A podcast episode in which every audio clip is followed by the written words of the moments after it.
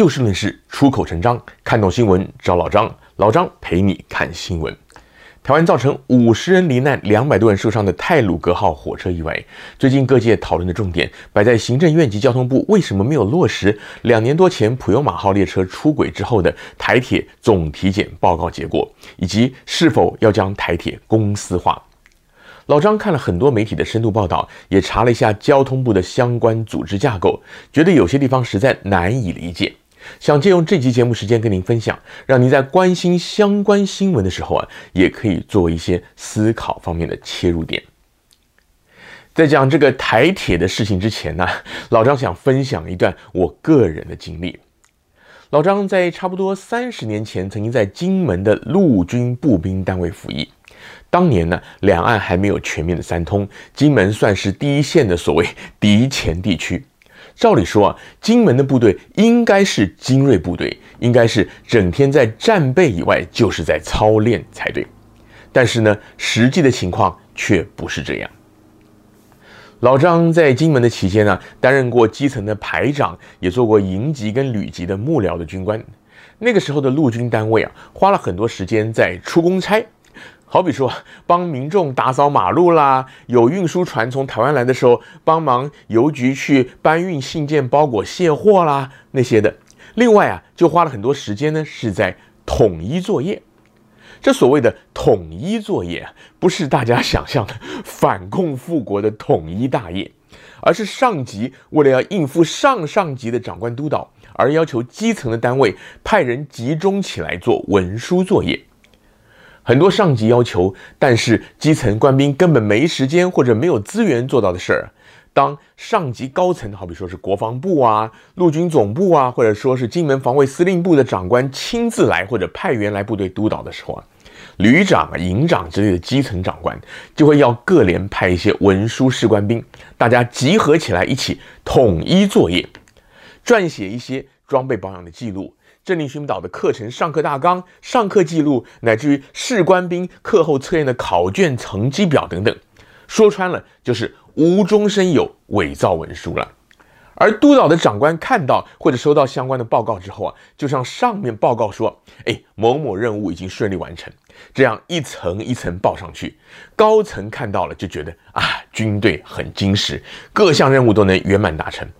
但是实际上，部队的任务多如牛毛。而且有很多都是战备训练以外的不合理要求，在时间与人力都不够的情况之下，大家就行礼如仪，虚应故事。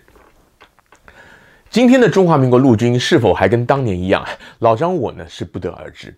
但是看到台铁的新闻，老张可以确定的是，同样的因循苟且、官僚文化，目前还在台铁上演，而且看来似乎没有改善的曙光。二零一八年普悠玛号出轨造成十八人死亡之后，行政院召集了外部的专家为台铁做了所谓的总体检，并且提出了包含一百四十四条改善事项的总体检报告。而在这一次的泰鲁阁号事件之后啊，行政院表示这份报告已经有一百零九项核定改善而解除列管了，显示政府有在进行改革。蔡英文总统更是说啊，要大家不要低估政府改善台铁的决心。然而，外界仔细检视之后，却发现呢，还没有改善的就不说了。经过交通部核定解除列管的改善完成的项目当中啊，就有一大堆都是形式。讲白了呢，就是文字游戏。例如说啊，有一项被广为关注的项目说，管道施工路段除了应该加强安全措施以外，也应该依照养护标准作业程序，也就是所谓的 SOP 施工。完成后应要求现场负责人确认。而台铁回复的处理情形，则是说，已制定相关养路，也就是铁路养护的 SOP 标准作业程序。完成后需经现场负责人确认，确保有效执行，以及通车前必要的检查项目啊，已经定于 SOP 检查表了。台铁回报之后呢，就认定改善完成，交通部就解除了列管。而这一次泰鲁豪事件就是因为施工单位恶搞造成的，所以外界才注意到了这一项。而台铁的报告看起来似乎已经对症下药了，那么为什么还会出问题呢？老张刚刚不是提到我当兵的经验吗？当年我们这些大专学历的官兵，经常被叫去统一作业，就是去写作文，加上伪造相关的记录。在我们这种过来人眼里啊，台铁的报告跟当年阿兵哥应付上级督导写的东西，其实根本都是一个套路。台铁在给交通部的报告当中说，已经制定相关的铁路养护或 SOP。那么这个 SOP 在哪里？谁制定的？内容是什么？可行性如何？有没有经过专家评估与实际的验证？而台铁说啊，完成后需经工地现场负责人确认，以确保这个有效执行。那么台铁有没有派人去督导工地，确认工地的负责人照办？通车前必要检查项目已经定在检查表当中，那台铁有没有派人去抽查执行的状况？台铁的报告里面通通没有讲，只不过是写了一些官腔官调，然后交通部也没有督导，就照单全收。这不是作文比赛是什么？这不是行政怠惰是什么？今天外界抨击交通部、行政院，能够说是政治斗争，是无的放矢吗？再举个跟大家日常生活更相关、大家更容易理解的例子。卫生主管机关呢，都会去抽查餐饮业者的卫生情况。假如未达标准呢，就会限期改善，否则就会罚钱。再不改善的话，严重的就可能会被勒令歇业，甚至吊销这个餐厅的营业执照。这个在大部分的国家都一样。台铁有这么多大大小小的问题，但是交通部也好，行政院也好，每次出大事之后，都找学者专家来开会，然后去访查，并且写报告，然后啊，就等着台铁自己回报。有没有想过，交通部要派人全面去查核督导呢？台铁的全名是台湾铁路管理局，它自己是一个施工单位，又是一个营运单位，出了问题又是自己的管理督导单位。就好像病人跑到医院说：“我生病了。”医院反应是说：“请你自己回家，列出你的病因，还有你觉得应该如何改善。过几天你再回报我们好了没有？”而不是说派个医生替他去诊断、去开药、去动手术。你说荒谬不荒谬？你如果上网去看交通部网站的首页的话，就可以看到有一个泰鲁阁号的事故专区，显示交通部很重视这些事件，还设了 设了一个专区，感觉好像蛮好的。但如果您点进去看的话，就会发现呢，这个专区是位于一个标题是台湾铁路的网页，而这个呢，台湾铁路呢就是台铁，只不过他们在 logo 的文字上啊，特意的把这个管理局三个字省略掉了。我不晓得这是基于行销方便还是什么考虑，但是外界却有可能因此忽略掉这个台湾铁路，也就是台湾铁路管理局本身既是球员也是裁判，既是病人也是医生。现在各界对于台铁的改革似乎都把重点摆在所谓的公司化，希望像当年的邮局跟电信局一样，透过公司化来改善体质，提高竞争力。而对于持反对意见的台铁员工跟工会呢，政府则是隐隐然透露出啊，他们抗拒的原因是怕影响到自身的权益。这让我感觉是当局刻意的把风向往既得利益者抗拒改革这个方向来带，从而制造出民众与台铁员工之间的对立，转移外界特别是在野党对于政府行政怠惰的攻击力道。如同老张刚刚提到的，交通部如果老早对台铁加强直接的督导，就好像政府的各种机关对各行各业的督导查核那样的话，台铁会如此病入膏肓吗？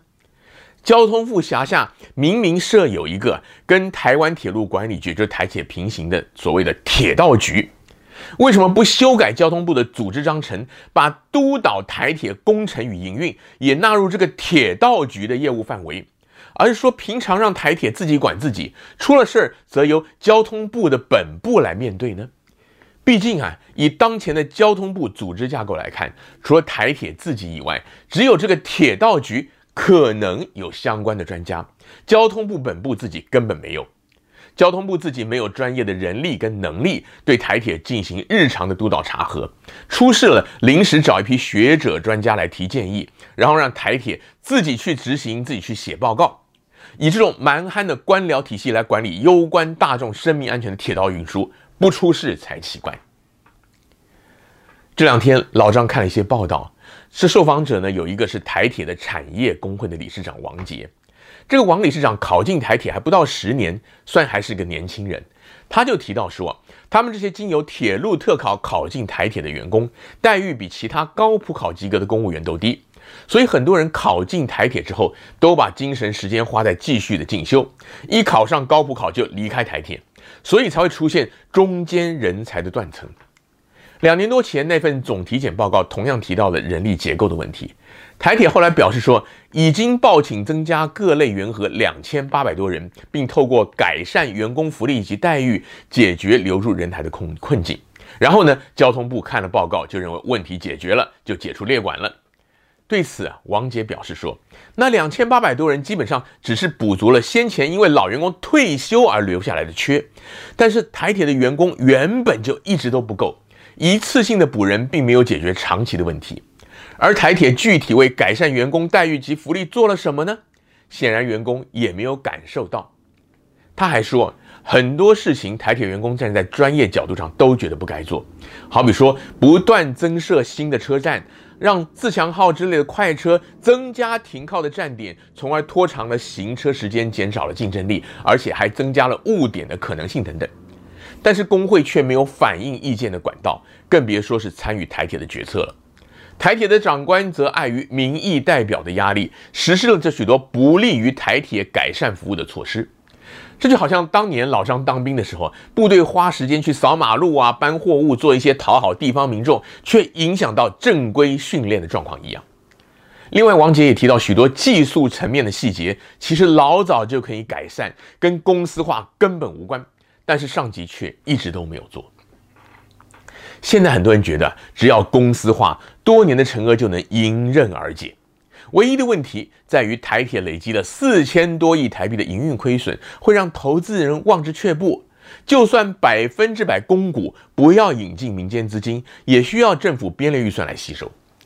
老张个人觉得，这些都是会计账目方面的问题。虽然金额庞大，牵动的范围也的确很广，不是交通部甚至行政院可以解决的。但如果总统愿意出面的话，这些问题要解决都不算困难。主要的问题是在于，一般所谓的公司化，看重的是引进现代化的企业管理，并且以业绩导向来激励或者说是强迫员工提高效率。然而，台铁是一个全国性的大众服务运输业，必须承担很多政策性的功能，不能完全以业绩来作为评量的标准。别的不说，台铁过去二十几年票价都不准涨，这要如何增加收入、打消亏损？台铁面临高铁的竞争，营运是江河日下，却还要因应地方政府与民意代表的要求，不断的增设车站，并且增加像自强号之类的快车的停靠站点，导致车速减缓、误点增加，从而削弱了竞争性，甚至影响行车安全。这些干扰的因素，交通部乃至于行政院有没有决心替台铁来解决呢？假如这些政治考量都无法避免的话，就算改成了公司，又有什么用呢？今天节目的时间差不多到了，下一次欢迎您继续的找就事论事、出口成章的老张陪您一起看新闻。